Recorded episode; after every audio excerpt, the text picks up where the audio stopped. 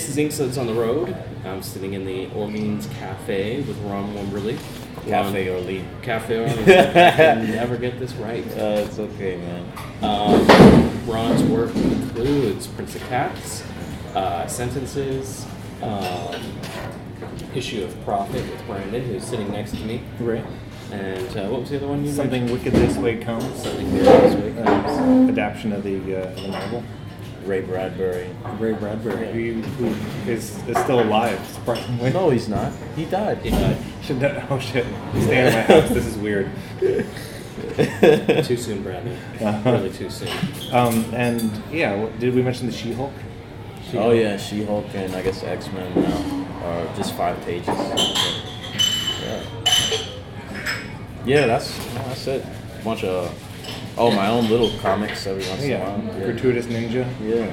and uh, and work in animation recently. Yeah, yeah. Uh, Black Dynamite, first season.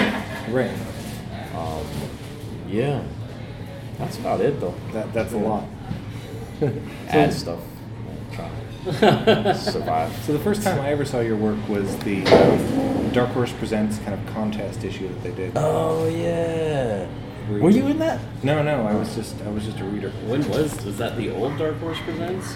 Uh, No, that was Strip wasn't- Search. It was Strip Search, which is a weird name for uh, for what it's like to start a comic career.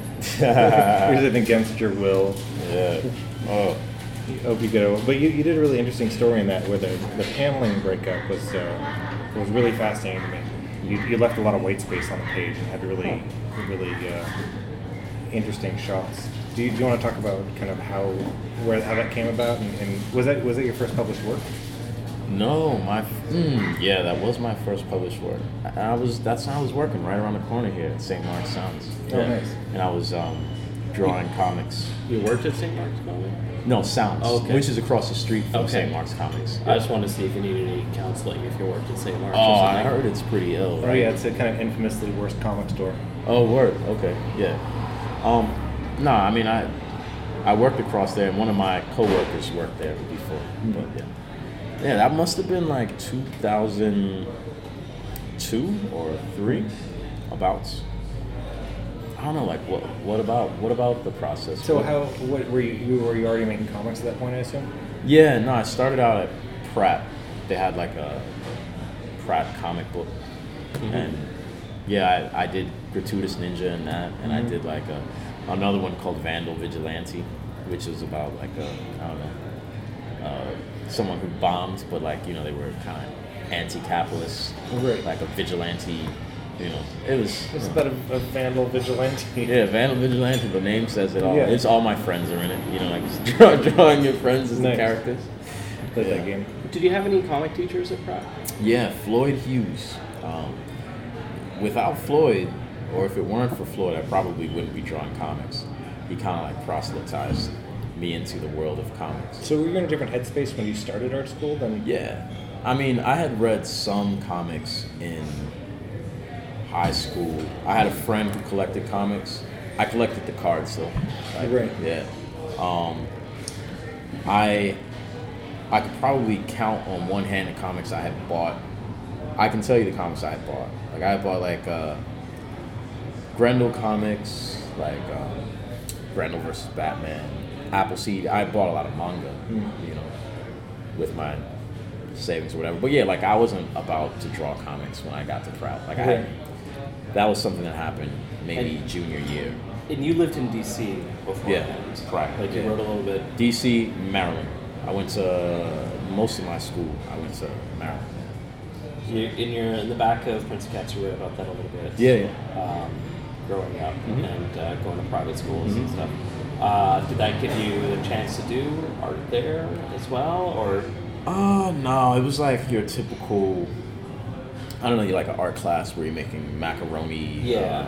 uh, it wasn't really like we made. We never had any life drawing. Like you maybe did one self portrait or Right. something. You know what I mean? Like that was one of the things. Like let's do art. You know. But you seem to have a deep, um, a deep understanding of kind of a lot of art outside of comics, and and your interest seems uh, seems a lot broader than, than than a lot of people who do this with their lives. I'm a nerd. You know what I mean? It's just like I have a broader range of maybe. Mhm. Um, I I always explain to Robin about how when you send me emails, sometimes I have to get my wife and be like, I remember we, we were had a back and forth about you doing a Machiavelli's The Prince, Mm. and I was like, I was like, all right, I know about the Tupac album now. No, It's it's got nothing to do with Machiavelli. it. Yeah. Machiavellian, Machiavelli. Yeah. Um, yeah. So I mean, in, in your early school, was what, what was your, your early your earlier connection to artwork? Were you, did you did you identify as an artist earlier on? Oh man, nah. I mean, like I just drew. Like I was the guy who could draw. You know what I mean? In school, like you draw Ninja Turtles for your friends. You know, you draw dinosaurs, whatever. You know what I mean? I was that guy. Right. Um, yeah, and I guess I got into, I kind of got into art and art history when I met, when I got this professor called Pasalacqua. And uh, he was like my senior, Pasalacqua. yeah, Pasalacqua. You just a Brazilian deity as a Ah, he's Sic- he was Sicilian. Sicilian. Yeah, but he was a he was a New Yorker though. Um, but he would say in class, he would say to all the students, bring in books, like bring in books that like artists. Mm-hmm. And then I started to get into like the history of art, you know, and I that's when I really got into Japanese art, like ukiyo-e and stuff, mm-hmm. you know, because funny thing is, like I always had a hard time uh, working in like say oil or acrylic, mm-hmm. and my work was very drawing based. And when I looked at the ukiyo-e artists, it was like just it was an affirmation because like I grew up, I've always been a big fan of animation, Right. and like that aesthetic kind of filtered down, uh, really informed my aesthetic, and especially at that time too, uh, super flat was happening. Like it was the '90s, late '90s. Right. So Murakami Takashi was getting really was starting to get big. Right. Kind of the, the Japanese art, art movement of, of doing almost fine art anime, right? Yeah, yeah, yeah. Like uh, drawing, drawing from the uh, otaku culture, um, the aesthetic of the otaku culture, connecting that to the tradition, the aesthetics kind of inherent in like all types of Japanese art, Right. like traditional arts. So like connecting, like uh, you know, like Hokusai, Kuniyoshi, Yoshitoshi with like I don't know, Otomo, Yeah. um, Matsumoto Leiji, like all these guys, and like seeing that connection and then playing with it. You know what I mean? And so all that was happening, and I was in school, and I was like, yeah, man. I was like, yeah, you know, I don't have to, uh, I don't have to embrace the Western sort of aesthetic Mhm. either. And I was like liberating. Nice. I remember the back of Prince Cat Mm. again. Um, you mentioned seen Kurosawa's Ran, Mm. and um, that being like your first exposure to Shakespeare. Um, before we get into like the Shakespeare stuff, I'm curious about watching Kurosawa movies. Mm. And so, do you have a general like interest in Japanese film and culture, not just Mm. like the fine art? Mm. Uh, yeah, it, it's weird, man. Like, um, at first it was just kind of like one of many different things I was into, you know. And when I first saw that Kurosawa, I was just like a kid looking for violence on TV, and like I was always a big fan of like kung fu movies. And growing up, I didn't really have like the sort of cultural engagement with like East Asian people or culture to even know the difference. It was Right. like if I saw people who were Asian on TV and they had like funny clothes on, I assumed at some point they were gonna start fighting. Right. You know what I mean? So like that A violent right, right. They're gonna do something cool, like the Asian dude with the costume on is gonna do something cool. You know what I uh-huh. mean? So like I would, I would, I was waiting So you, for you that to started out with like a Wu Tang Clan level. and, Yeah, like, yeah. Show me some Shaolin shit. But that's the entry level, right? Right. Yeah, yeah. So, and that's how it started. And then you stumble into Kurosawa. yeah, on accident, right? Do you remember the first one of his you saw? Um, I believe it was it was done. It was on like uh it was on like one of these channels in Maryland that had uh like it would split different international Yeah. you know, television. So like it would have a few hours of Japanese television. It would have a few hours of like I don't know, maybe some West African, like Chinese, like. Right. And so I would I would tune in, and that's when I would see like you know, so what the fuck are people watching around the world? And Ran was on there and was not in English, and I was just watching. That waiting. is like the bloodiest of the Kurosawa movies too. Hmm, is it the bloodiest? It's pretty. It's At pretty the violent. ending, yeah. it's just like rivers of Yeah, blood that's as true. they're destroying like fortress. Yeah, that's true. That's like, true. and I think that was one of the most intensely filmed ones too. Well, let's say something about. or Kagemusha. Do you remember how young you would have been around then? Mm. So we were in Fort Washington, Maryland, and I must have been either a freshman. Fort Washington, how old was I then? I was either in junior high or just beginning high school. So my point is, I feel like you're, like for me, my brain, I, I was able to watch so much shit I didn't understand and pay so much close. I memorized things in other languages, you know, and I was thinking like, when your brain is just a sponge like that, is the only time when you can watch a Kurosawa movie with no, and not understand it and still sit there and fall in love with it, Mm. which is kind of beautiful. Yeah, no, it was amazing. Yeah, and I mean, my relationship changed with it in college. Like, Yeah. uh, maybe around junior year, like I got a very close Japanese friend, and you know, I was with this woman for like a very long time. So in, during that period of time, I I would go to Japan and I would you know sort of have an interaction on a very a, a more intimate level. You know what I mean?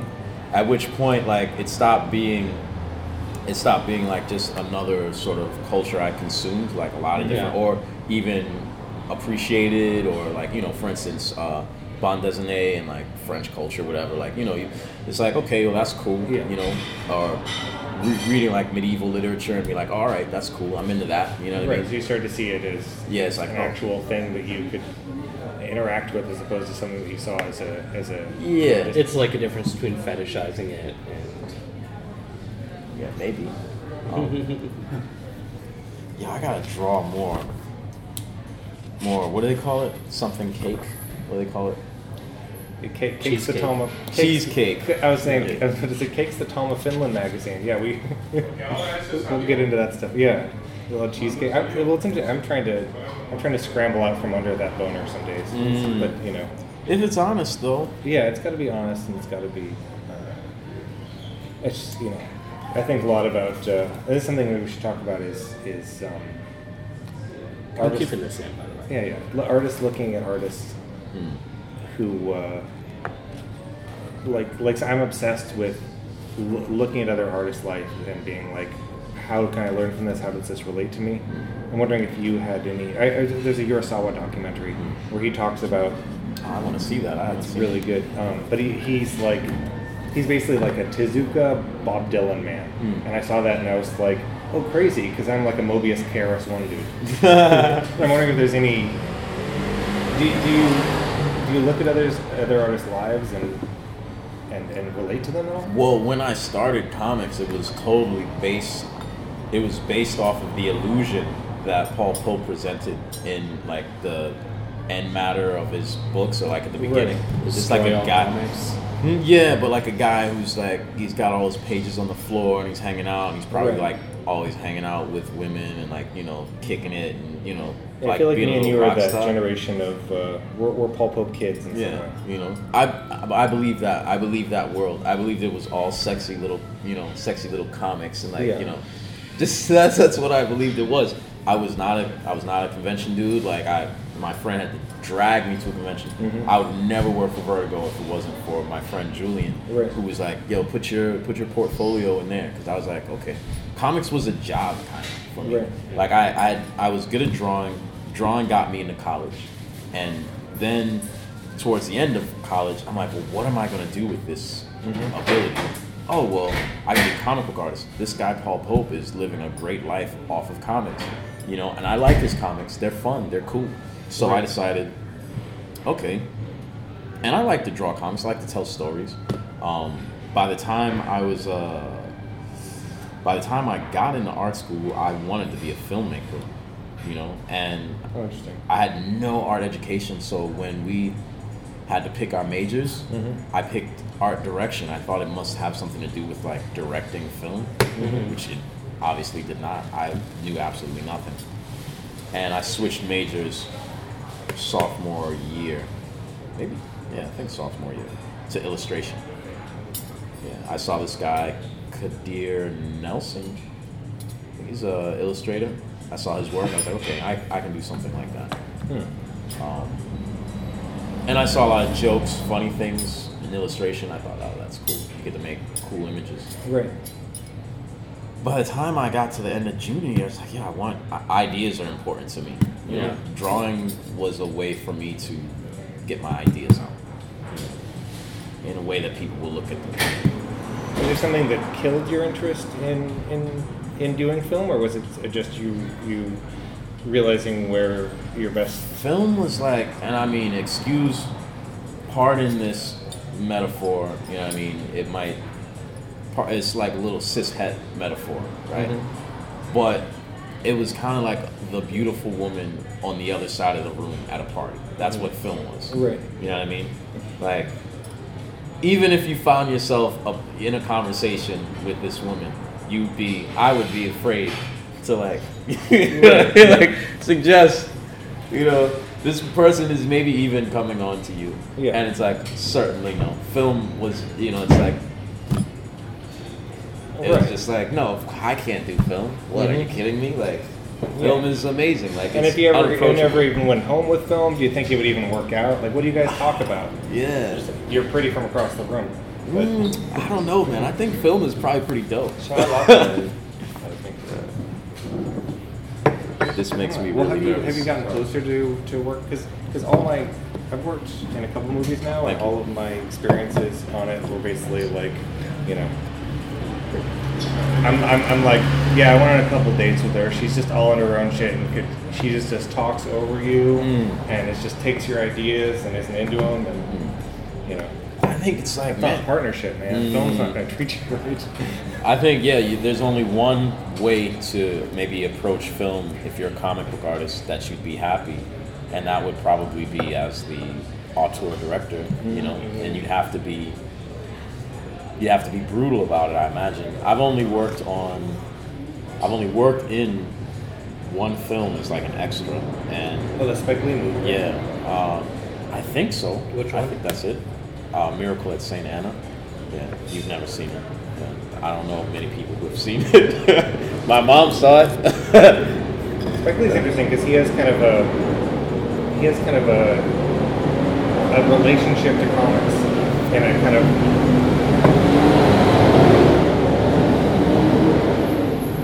was it Spike Lee's Yeah, cousin or brother or something did a Dark Horse book at one point?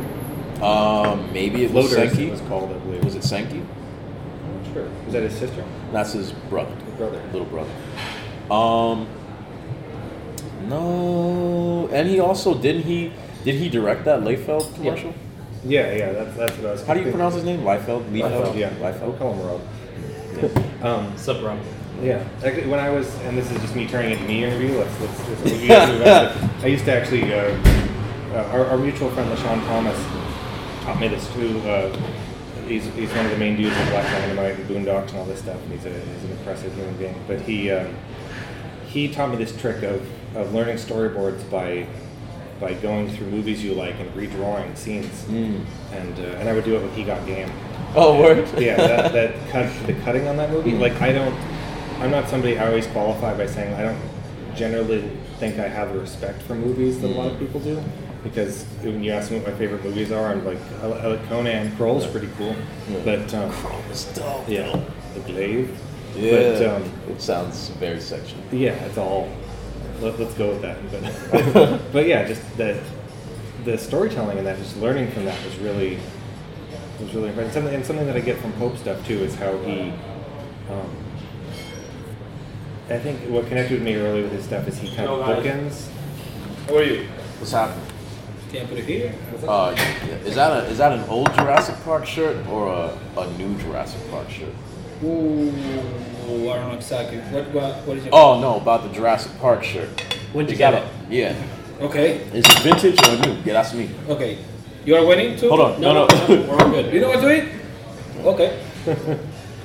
Lost it. Yeah. Anyway, New York. He doesn't even know he's wearing a Jurassic Park. shirt. Does it, yo? Doesn't even know.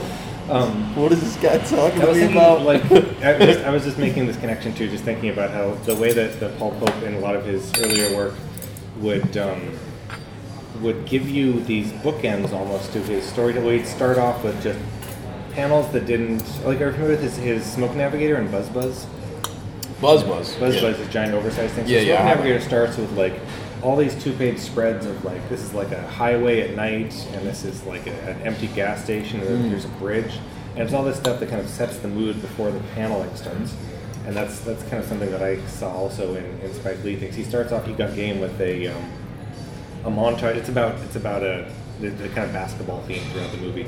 And he starts it off with a with a montage sequence of of um, of basketball hoops from all over the world and how diverse and different and bizarre they are, which I was really impressed by. Yeah. And this is no question. I'm just going off on a rant. No, no, no. So, um, you've done the strip search thing. Um, what did you do after that? And did you get much feedback for that? no. You mean professionally or Or just people? just from people? Did you feel like it came out and people saw it? Uh, I guess kind of. Maybe on the internet. I don't know. I don't. I have a weird relationship with the comic book community. Um, maybe get into that later. Uh, yeah, that came out. Um, and that kind of, for me, that was fuel. Like the acceptance of kind of winning that month made me be like, okay, I wasn't even sure that you won. I won for a month, not Okay. for the whole thing. Okay, because you should have won. Someone, I forget who won. though. Uh, the guy who did like the Skull Kid comic. It's like a guy in a little. It was a, Oh, It was entertaining, but I, I was you know. Yeah, you know, that comic was ahead of its time. It was about like GMO. Was it? It was about ninjas going into the city Mhm. to steal organic food Oh, from from a uh, from like going into Manhattan to steal organic food, seeds and stuff to bring back to Brooklyn to make a rooftop garden. Oh, this wow. was 2002. Wow. you know, With ninjas. with ninjas. Oh yeah, Yeah. ninjas. Well, Grat Nin is basically it's about um, it's taking sort of shonen tropes or taking genre tropes and dealing with things that like the idea just came from like the first time I drew it, I was like, okay, what? It was the second comic I ever drew. It's like, what I'm gonna draw? Fucking ninjas. You know what I mean? but like, why? I'll they're just gratuitous ninjas.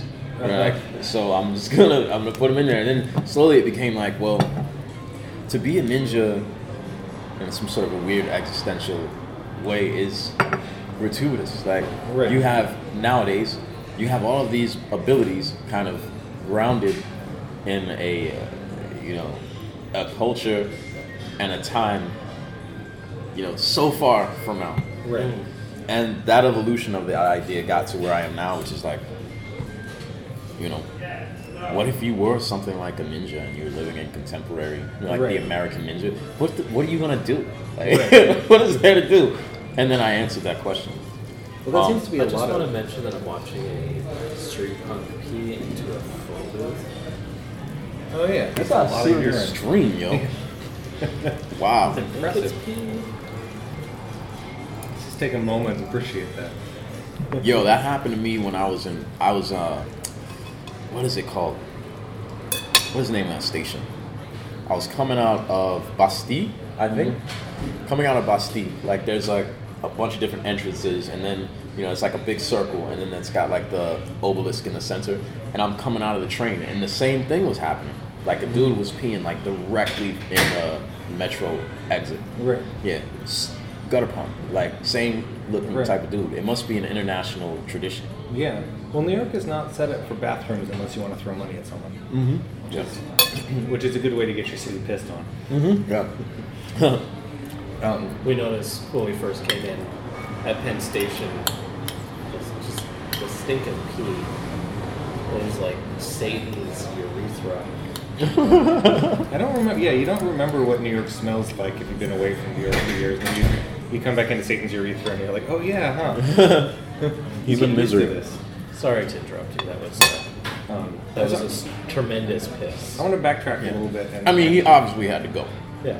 And we'll, we'll get back to, to Gratuitous Ninja certainly, but I do want to talk about your relationship to the comic community because you do feel uh, you you're you feel like I'm always um, I, I have a lot of conversations about you as an artist with people. Really? Well, I'm very excited about your work and Yo, don't be talking like about me, man. Like, don't Yeah. don't be talking no, about it's, me. it's over. You need to just, just understand that. Your name's in the streets. But um, no, I, I think you're a very singular artist. I think that you're Please go on. I think that you're, the work that you're doing, and the work that you're capable of, is not stuff that other people are are at in a lot of ways. You know, you're you're um, you know, I in some ways, and this is just me. You know, uh, this is just me. You know. I will never interrupt you when you say nice things about me. No, but. I, I, I, you're you're doing a lot of what the promise of what Pope intended for, of like, uh, but but in a in a way that doesn't seem to compromise your art, which which I'm really impressed by. And uh, and the thing that I that I worry about with your work is that you're working. It's like like when I look at um, Masamune Shiro's comic book paneling, it doesn't help me draw better. It doesn't help me learn how to do paneling because it's it's it's kind of a up it's up there. It's like it's really complicated and crazy. Where I can look at like Mobius or something. It's simple and basic, and I'm like, oh, I can do that. That makes it so much easier. And I feel like sometimes That's beautiful. engaging with you as an artist is like you're you're doing a lot of you're thinking a lot of things there that um, it's it's it's it's hard. I, I worry sometimes that it's hard to find an entryway into understanding you as a human being, if that makes sense. Because um, because you do things It's where really sad. it's, it's, a, it's a Let's good just say this is Brandon's theory. No, no. Um, I just I just mean Well, in a I'm trying to live up to what you just like said. we talk about It's Prince of. Cats, and is it true that book's written in an, an, an iambic pentameter? Uh, uh, you you mean, yeah, most of it is. Yeah, like that's that's insane. But there are other like poetic forms too. Like I was playing around. Like I I got to I don't know like when I was writing and I thought it'd be funny since You know, In- Vertigo books are made to like so you don't get bong water on your table, right? yeah no I I saw that. No, I mean I'm serious. It's Like, kinda- like yeah. we, were, we were picking on some stuff earlier. I, I generally They're think not of- trying to sell books. No, I generally think of Vertigo as like a company where it's like it's it's comics that's like you discover is it you're like a goth teenager that writes to write poetry and you're and hang out and like you discover Grant Morrison and you're like oh this is awesome and then when you read a book without pictures your mind's going to be blown but you're doing books with pictures that are operating on this on this level that that is engaging with art uh, that's that usually doesn't relate to comics. There's Shakespeare adaptations. I mean, you're not doing, you know, this isn't the Mekhi Phifer version of of, uh, of O. Or, Let me get this. Yeah. You know, you're you're actually No one engaging with wants that. Shakespeare. Yeah. Well, I You just know, thought and it God was. bless Mekhi Phifer. I mean, because I just saw the relationship between Right. poetry and comics. You know, you have, and this is before like I knew about like OuBaPo or like you know French kind of constraint comics. Right. But thinking about it, like comics is a restraint or constraint on like lit- it's a literary constraint and sort of a drawing constraint. Mm-hmm. It's saying that well, I have to I have to use this these certain things to tell a story or to or not even to tell a story, just to communicate. Right. And I feel like it connected directly to what Shakespeare was doing and how he was he was you know, he could have just wrote prose. Like it could have just been a Right. but no, it's like it it is an iron. Like it's uh and each character has a different sort of sonic form. Like that the story is okay, whatever, you know what I mean? Like star-crossed lovers. But like when you add that element of, you know, constraint and like it becomes something completely different. Right. And how each character, the the type of poetry each character uses, speaks to that character's character, for lack of a better word. I was like, yo, I'm blown by that, and like that relates to comics because like you have to use you have to use panels you have to use bubbles like oh are you going to use um, are you to use the narrative uh, devices Right. or not you know what i mean like like meaning the box i mean The captioning. yeah caption Right. And even and even Blow again bringing in your uh, like it makes me reminds me of, of our friend LeSean's stuff and how um, something I really enjoy about LeSean's work is that he's he's like a Bronx dude. Mm. He's like a black dude from from the Bronx who grew up here loving Japanese animation and got so invested in it that he moved to Korea to learn where they're animating Japanese movies. Um, from the thing, and so he creates he creates this oh it's delicious thank you the uh, the the thing about LeSean and, and your work as well is that so for him specifically is that he's just by trying to do the thing that he loved, which is Japanese animation, he created something entirely new by making New Yorker Japanese animation, Yeah. which which is fan- and it feels like it feels like your work is uh, is pulling all of your influences into this thing to create something new where you're like here's here's these literal influences. I, I was thinking about the, the idea of doing poetry forms with uh, 90s slang. Yeah. Really interesting. I was thinking about the scene in, in Prince of Cats where they're in the bathroom the girls in the bathroom. What's the word? There's some wording on that that is just I wish we had a copy here. Huh. when the i wish i had a copy too. Yeah yeah i'd sell it on ebay um hmm. the, uh, the the slang the girls use kind of it's, it's the mix of Shakespeare with teenage girl from the '90s slang. that's how i sold the book to karen was it? yeah yeah yeah How was how was that pitch process? Um, it was funny because I had other ideas, but I was like, okay, I might not be able to sell a book on the merit of my own work, but I can piggyback off of fucking Shakespeare. you know what I mean? Right. And I had had- the idea floating around in my head for years, and then it finally just congealed. And I pitched it. I think I showed it to Casey Seijas, who was there at the time at Vertigo Right. and they didn't want to touch it at first. I did like an ash can, um, and it wasn't what it was yet. And then I sold that at a comic book convention. Then, like I feel a year later, I, I came out with sentences, and uh, I pitched it again, and like not so interested. Then I was in Italy. I was in Italy, and I had already pitched it actually to Oni Press, and like they wanted, they were kind of interested in it. And this is before I had the whole idea of trying to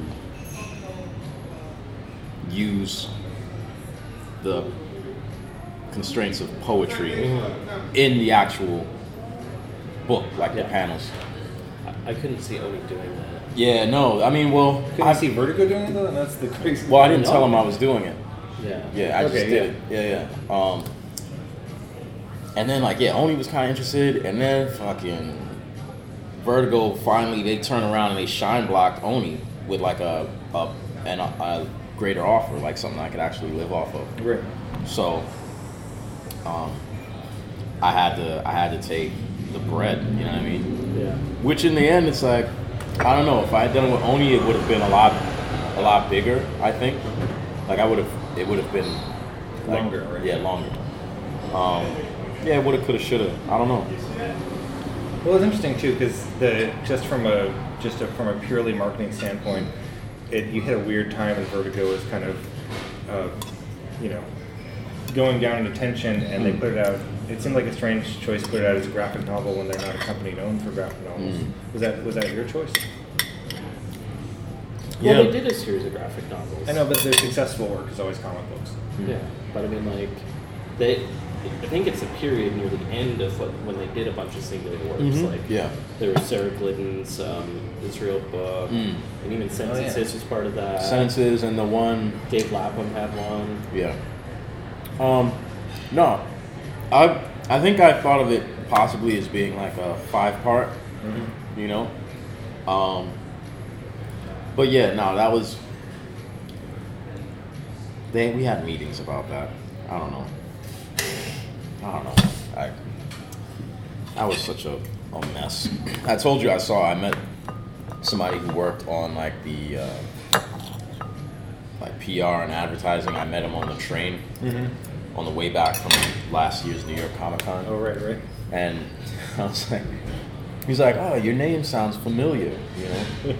no, I definitely heard of you. And I was like, yeah, well, you guys put out, or the company you're, Right. yeah, you put out my book. And I was like, you've heard of um, punk rock Jesus, right? And he's like, oh, yeah, no, I heard of that. And it's like, uh, there actually was an ad in the back of one of the punk rock Jesus. I showed him the book. He's like, never seen this book before, but I've heard of your name. I'm like, fuck, really?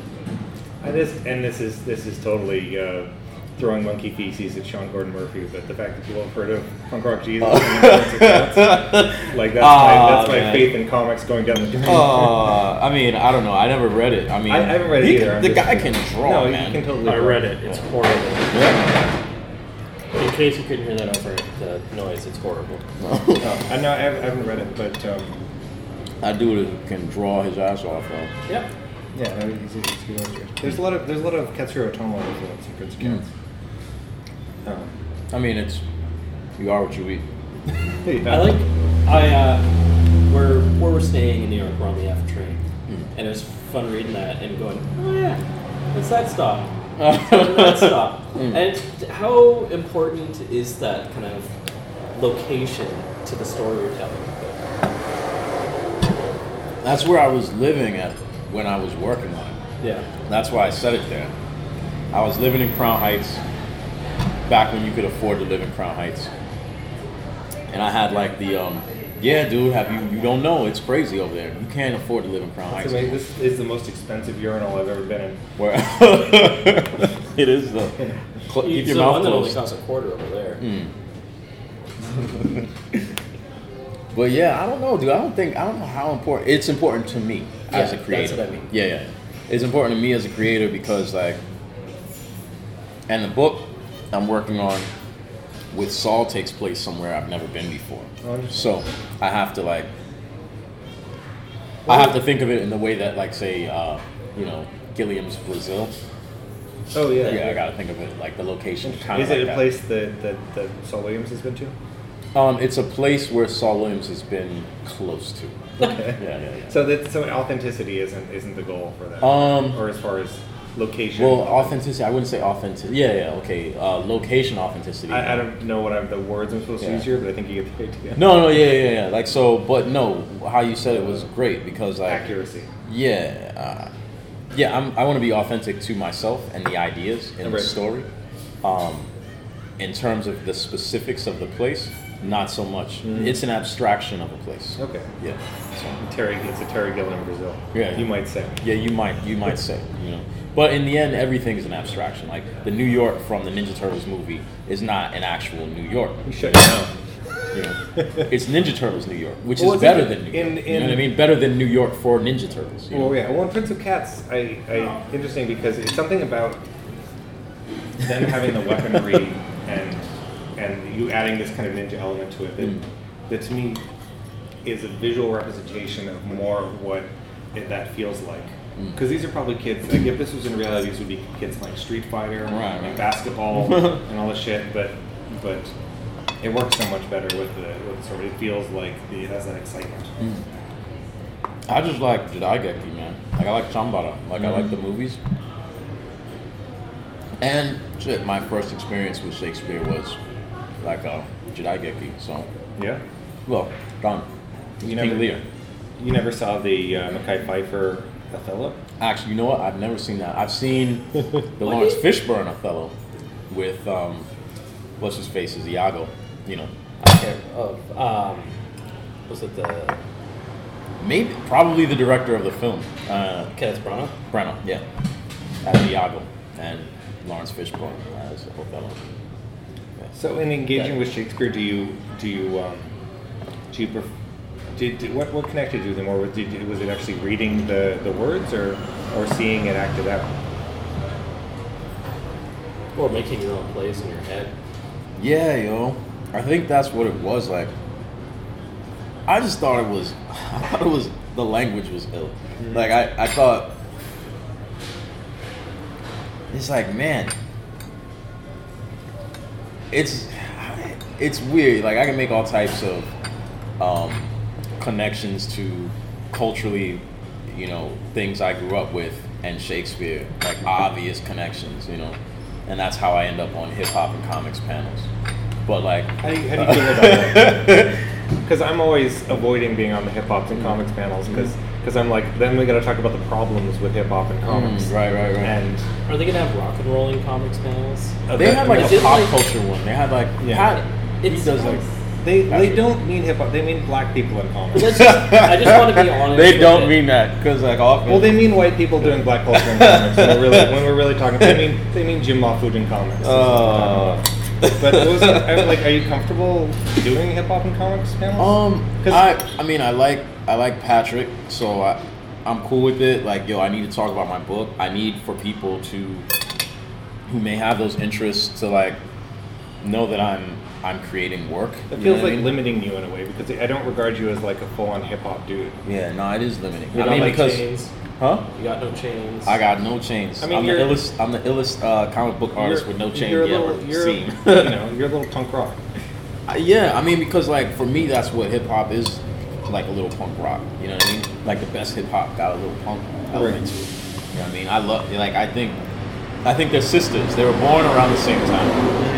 You know, uh, and like the best of both kind of meet in the middle. You know, like some some crass songs are like the best. Like they're they're raps. You know what I mean? Like it's just the dude, you know, yelling over a beat. You know what I mean? And like PE is like PE is like a punk band. You Right, know? they're, they're, they're, they're political, they're angry. Yeah. cool thing. Right. They like really cool things. Yeah. Um, but I mean, if you're on those, uh, so I mean, on, on those, do you, are there things you worry about getting on those panels, aside from being limited? I don't worry about nothing. Because I, I cannot talk about hip hop and comics without talking about uh, comic book sphere of hip hop. Mm. Yeah. Yeah, it's kind of ill. Or I mean, the comic sphere of black culture. Fear of a black comic. Yeah, exactly. well, and this is just me like getting into this thing that is less about. Um, anyway, I just I remember a, a friend of mine came up to me at a convention. And he was like, he's like, you're you're you're a graffiti guy. You, you're you're into hip hop and all this stuff. And I was like, yeah, sure. And he's like, Let's, I want to talk about. It. I, I want. I come from that a little bit too, and want to talk about it in comics. And we're at a convention, and um, I stepped back and I was like, all right, look at my table. I'm next to. I'm, I'm in between Skottie Young and. Um, and Mahfood here. These are the hip hop guys in comics. I I just want you to think about that for a second. Yeah. I'm still having a tough time with just the hip hop and comics thing. And what do you mean? Just you mean as a panel? As a panel, it's like, Well, at the what does it mean? Like, I don't know. It's like, well, I mean, if you regard it as do we want to talk about culture mashing? Let's talk about culture mashing. Why do we have to just pick one specific culture? Like, there are other things we can look at. Why don't we look at like fine art and comics and kind of like have these dialogues? But we can't because we can only look at it through like this really limited lens. Mm-hmm. You can, yeah. I mean, sometimes things like this are about also creating a space for groups that may be marginalized or creating a space for a, a group that may have a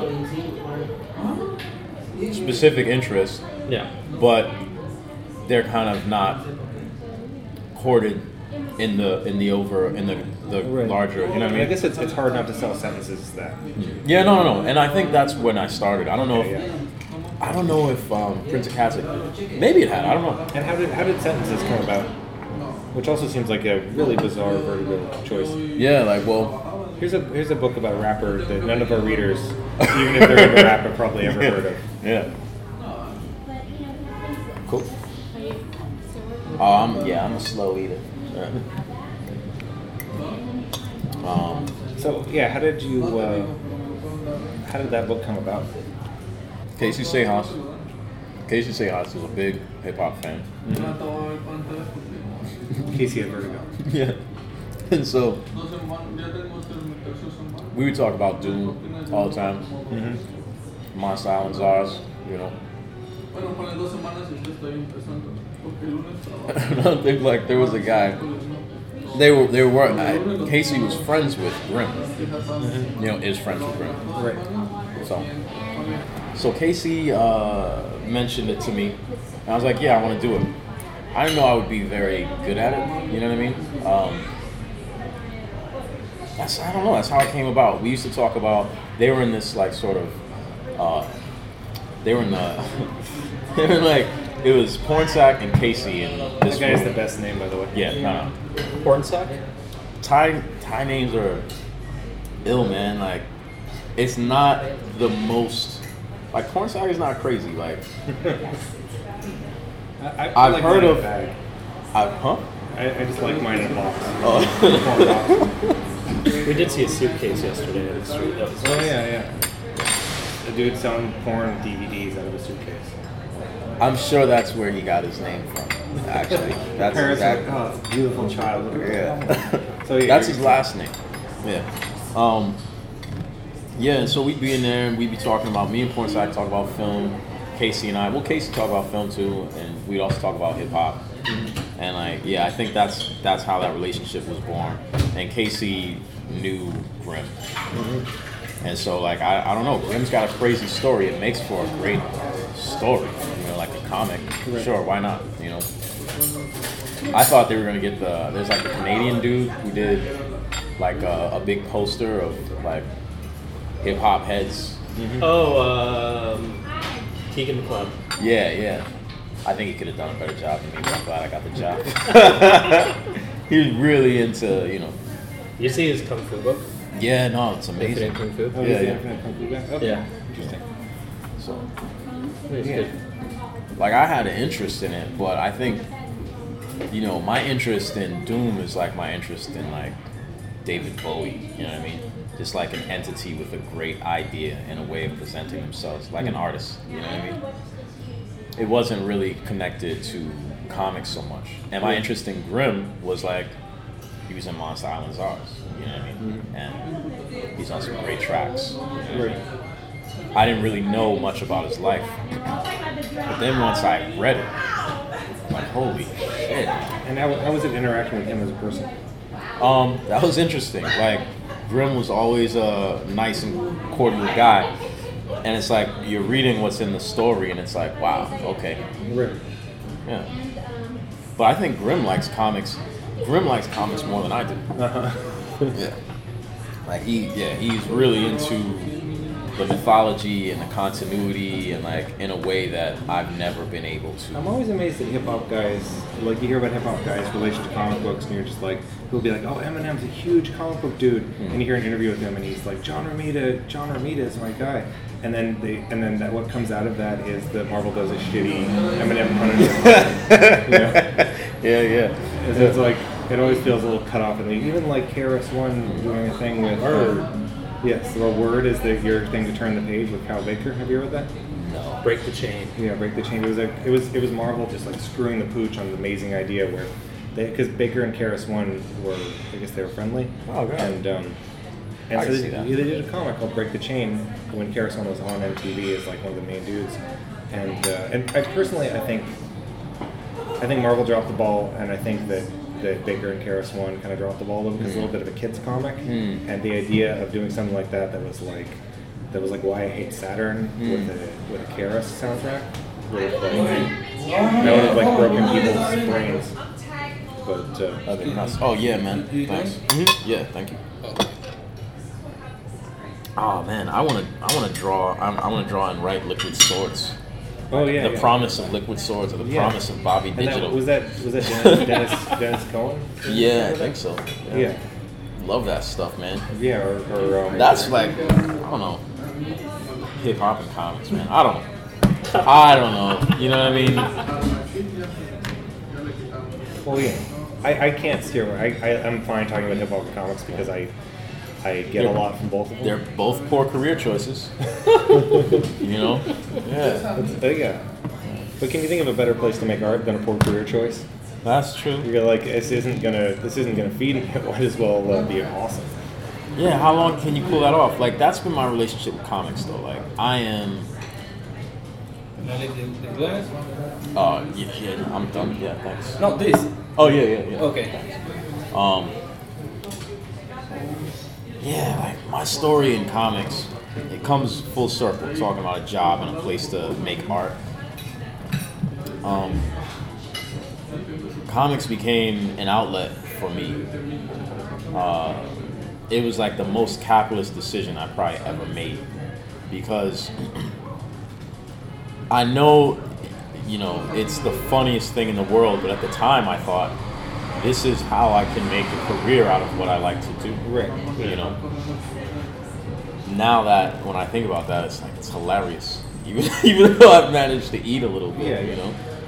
But I don't know if a place where you're not supported financially is the best place to create art. Because like how do you how do you make art when you're trying to survive? A lot of people do you know? And it's like it's amazing. And it's stories like oh they were starving and you know they filled this book up speaking of hip-hop and comics like they filled up their black book with all these rhymes and then one day like you know they got an opportunity and they blew the fuck up Well, it gives you something to talk about and things to work through. I, I had, there was no time in my life that I had a harder time dealing with things than when I got everything I wanted. Mm. You know, because you're like you, you have nothing else to blame for your problems but yourself. that shit comes to the surface Right. Right. Some things that you can ignore while you're trying to survive Yeah. so there's there's something of that. What's the new thing you're working on with Saul? Um, yeah, it's called Martin Luther King. So I hope I'm allowed to talk about it. Um, it's called Martin Luther King. Um, That title. yeah, I mean he's a genius, man. He's a cool dude too. You guys Um, went up to Bath together. Yeah, yeah, yeah, and just wrote, man. Like me, him, uh, his wife Anisha, who's working on a play for the project, and um, and Wayne, Wayne Mangesha. I think Wayne Mangesha. She's like a dramaturg from Canada. So, yeah, so we were all up there writing, listening to Saul's music for this next record, for this next project, which is dope. Thanks. Yes, great. And Saul, if you're not familiar with Saul, Saul's done a lot of great work. He's like an amazing poet. He was in the film Slam. He, um, his record, uh, Nicky Tar, Niggy Tardust, which I think, yes, it's an amazing. Amazing title. He's great at. He's like up there. He's he's going for the Marc Bolan uh, He's killing me award puns. of I'm gonna- titles. I'm yeah, gonna yeah. I'm gonna have to arm wrestle before this trip. over. Watch out. Yeah. So like, which I think Niggy Tardust kind of like really informs uh, what Kanye did with his last record. Right. Oh, Yeah. we're gonna have a we're gonna have a um, we're gonna have a drinking game where whoever loses has to be the white guy that walks in and orders that. Oh shit. Yeah. so, but yeah, so like, yeah, we're just writing, and that project is gonna be really fun. Um, gonna be working on it through next year, and I think I don't know. I think it's supposed to come out next year. I don't know. I Is don't it know. is it uh, is it relating to King actually, or is it just playing off his name? It's playing off his name, but in a in a sense, it relates to King in that. Um, geez, how much can I say? It relates in a in a sort of You can talk about the experience of doing it. Yeah, it does relate to Martin, Martin Luther Martin Luther King. Martin Luther King, you know, and Junior though, right? Junior. Yeah, yeah, yeah. No, not the much heralded Martin Luther King Senior. Right. We all know of, right? And He must have he must have been a solid dude. yeah, no, I'm sure he was. Yeah. Don't forget about Martin Luther, the founder of the uh, European He Reformation. raised, a, Yes. he raised a child with an adamantium backbone, and that's. Robert Downey Senior. Well, Well, I'm looking forward to seeing whoever comes out of that. Oh man, yeah. It's been exciting to get to finally meet you. Oh, yeah. Chat with you. I'm realizing this cafe is going to start getting real louder soon. I think Yeah. we're at a good Okay. wind up spot. Yeah, yeah. Oh, Oh, something I did want to get into before we before we kill this baby, before we murder this infant child of an interview. But baby meets the best meat. That's true. Um, we're talking about Snowpiercer a lot with the eating babes. Um, earlier, when we first met up with, with Ron, you were talking about your experience working with Marvel right now and how they. Uh, I don't know. Do, do you want to get? Do, I don't even know if I can qualify this politely. Oh, I just no, I just got. I mean, why be polite, man? Like, rather be correct than polite. yeah. Like, I just got a, I just got an edit back on a character. Just like I have to lighten the character, you know, or they want the skin of the character to be lighter. Right. It's a. Um, it's a. it's a it's a woman of uh, we'll, we'll say mixed heritage. Right. You know what I mean? She's um she what I read is she's black and Mexican, but apparently she's um Latin and white. Right. Which those things mean the same thing. Right. Let's be honest. Right. Um, In comic language. I mean, kind of like in general, because like, what is if she's Latin? If she's a. Latin American, right? She's probably you know like if you're saying she's Latin American, like she's probably Europe of European descent, of Native American descent, and of African descent. You know, so like, but yeah, just make her more white is essentially. And Brandon was like, I should I should give her a. a what Oh, he say? just darken her skin and give her a Barry Manilow tattoo. Right, right. yeah, yeah. But but you also mentioned that they uh, you, you you purposely colored the character Apocalypse's skin. Yeah, it's a little off-model? it's a little off model because like I just it's more in my color family that I like. I like to work in a a certain color family, and so I changed his color, but I didn't get any notes back about that. right. Yeah, yeah. And and do you think you're you mentioned there's some And Shark Girl is different. Like she's a little darker. Right. There's some, but there's some privilege in even asking. Like, I'm I'm I'm I'm impressed that in 2014 that uh, editor can like just just that you're a black cartoonist to go to you and be like, can you lighten your skin? Like, I would just like that would be a thing. To be like, well, maybe I you know I do you know really want to like. Uh, I really want to perpetuate that lighter skin is better, Mm. but I'm gonna have to do it with a different cartoonist because he's gonna be a little too aware of Yeah. this uh, this bullshit I'm trying to pull. Yeah, yeah. no, I mean, and if the editor hears this, um, if the editor hears this, I'm sorry. I'm not going to do it. Yeah, I know. You We're, but like, we're sorry that you work um, at Marvel too. yeah. No, I mean. Someone She's, I'm sure she's really dope. She's really know, sweet, know. Brandon. Like- and I I'm not to just saying on that because she works Marvel. I probably won't work at Marvel anymore after this. You know what I mean? Like every time I get a little bit of work, I think it's the last time. Mm-hmm. And really, the only reason why is because I want to write Blade. I want to write Blade not as a macho guy who hates black women. You know I mean? Like who throws black women out of windows. You know what I mean? right. Like, She was, I- he was saving he was saving that woman's life from vampires. Right, right, right, right, right. He didn't didn't she land okay? She broke her arm. Okay, But- yeah. And then afterwards, he rips it back into place. You know? Right, right. Superman jumps out the window holding the woman. Spider Man jumps out the window holding the woman. Blade throws the woman out first. That's a good and point. then jumps Is after. this, is this direct beef with Snipes? Is that what? She, Oh ah, no, I would not have beef with Snipes because he's a very big dude and he knows Right. karate and he knows There's crazy. a- And he's been to jail. Yeah, There's let's a just great- get that. Yo, he had he had that boxing match match in jail, right? Or was that oh, a movie? he was. I in a- did watch him yeah. in The Expendables. He was in. I, I looked it up. He was in a tennis jail. I could I could do a I could do a couple You laps stint that jail. there. You'd have to do laps. Oh yeah, yeah. Yeah, yeah. um, but uh, I totally lost my train of thought. You did a you did a, a, a was an Avengers cover that got, got a lot of attention? Did it? Yeah, I mean, Okay. I saw a lot of people. Yeah. because you did one that was like where you you done kind of like was it it was like in Harlem? Yeah, no, it was like Cotton Goes to Harlem. Oh, right. Except it was, uh, it was, uh, what's the guy's name with the Infinity Gauntlet? Thanos. Thanos goes to Thanos Harlem. goes to Harlem. Yeah, yeah, yeah. Um, Sweet, sweet Thanos is sweet Yeah. back revenge. you know that movie? It's porn. He got herpes in that film. Of course he did. Yeah. He's fucking. Yeah, yeah, yeah. It has, it has sex on film. Yeah. Yeah. Thank you, Ron, Yeah, yeah. for, for telling us about herpes. Unraveled there. For, yeah. Reminders, folk, folks, his books are Sentences, uh, Prince of Cats, Something Wicked This Way Comes, and Something Coming Soon. Yeah, yeah. something's coming soon.